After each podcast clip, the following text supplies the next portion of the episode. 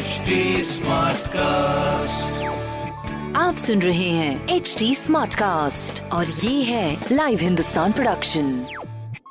हाय, आप सुन रहे हैं Agra smart news my name is RJ Sona Agra की सारी स्मार्ट खबरें इस हफ़्ते में आपको बताने वाली हूँ on H T Smartcast and सबसे पहले भाई, मैं आपको बता दूँ कि डॉक्टर भीमराव अंबेडकर यूनिवर्सिटी के 86th कॉन्वोकेशन सेरेमनी में हुआ है थोड़ा सा बदलाव। अब 19 दिसंबर के बजाय 21 दिसंबर को ये आयोजन किया जाएगा। तो जो भी आपकी प्रेपरेशन थी, अगर आने जाने का प्लान था प्लीज़ रीस्केड्यूल इट दूसरी खबर हमारी मथुरा से जुड़ी हुई है, जहाँ पर मथुरा गोवर्धन फोर लेन से जुड़ेंगे आगरा, दिल्ली और जयपुर नेशनल हाईवेज पीडब्ल्यूडी ने इस पर काम भी करना शुरू कर दिया है एंड देयरफॉर हमारे जो अ, क्या कहते हैं उसको ट्रैवल वाला जो वाइब है वो काफ़ी ज़्यादा आसान हो जाएगा। हमारा जो अ, पूरा समय है वो एकदम बढ़िया से बीत जाएगा because hello who doesn't like express ways anyways तीसरी खबर हमारी जुड़ी हुई है नगर निगम से जहाँ पर आगरा नगर निगम की एक मुश्त समाधान योजना में शामिल आवासीय भवन दुकान hostels factories government and semi government officers को छूट मिलेगी जिसमें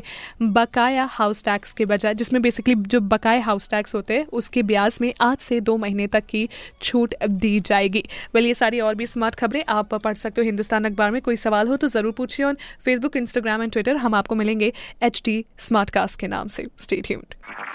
आप सुन रहे हैं एच डी स्मार्ट कास्ट और ये था live Hindustan production HD Smartcast.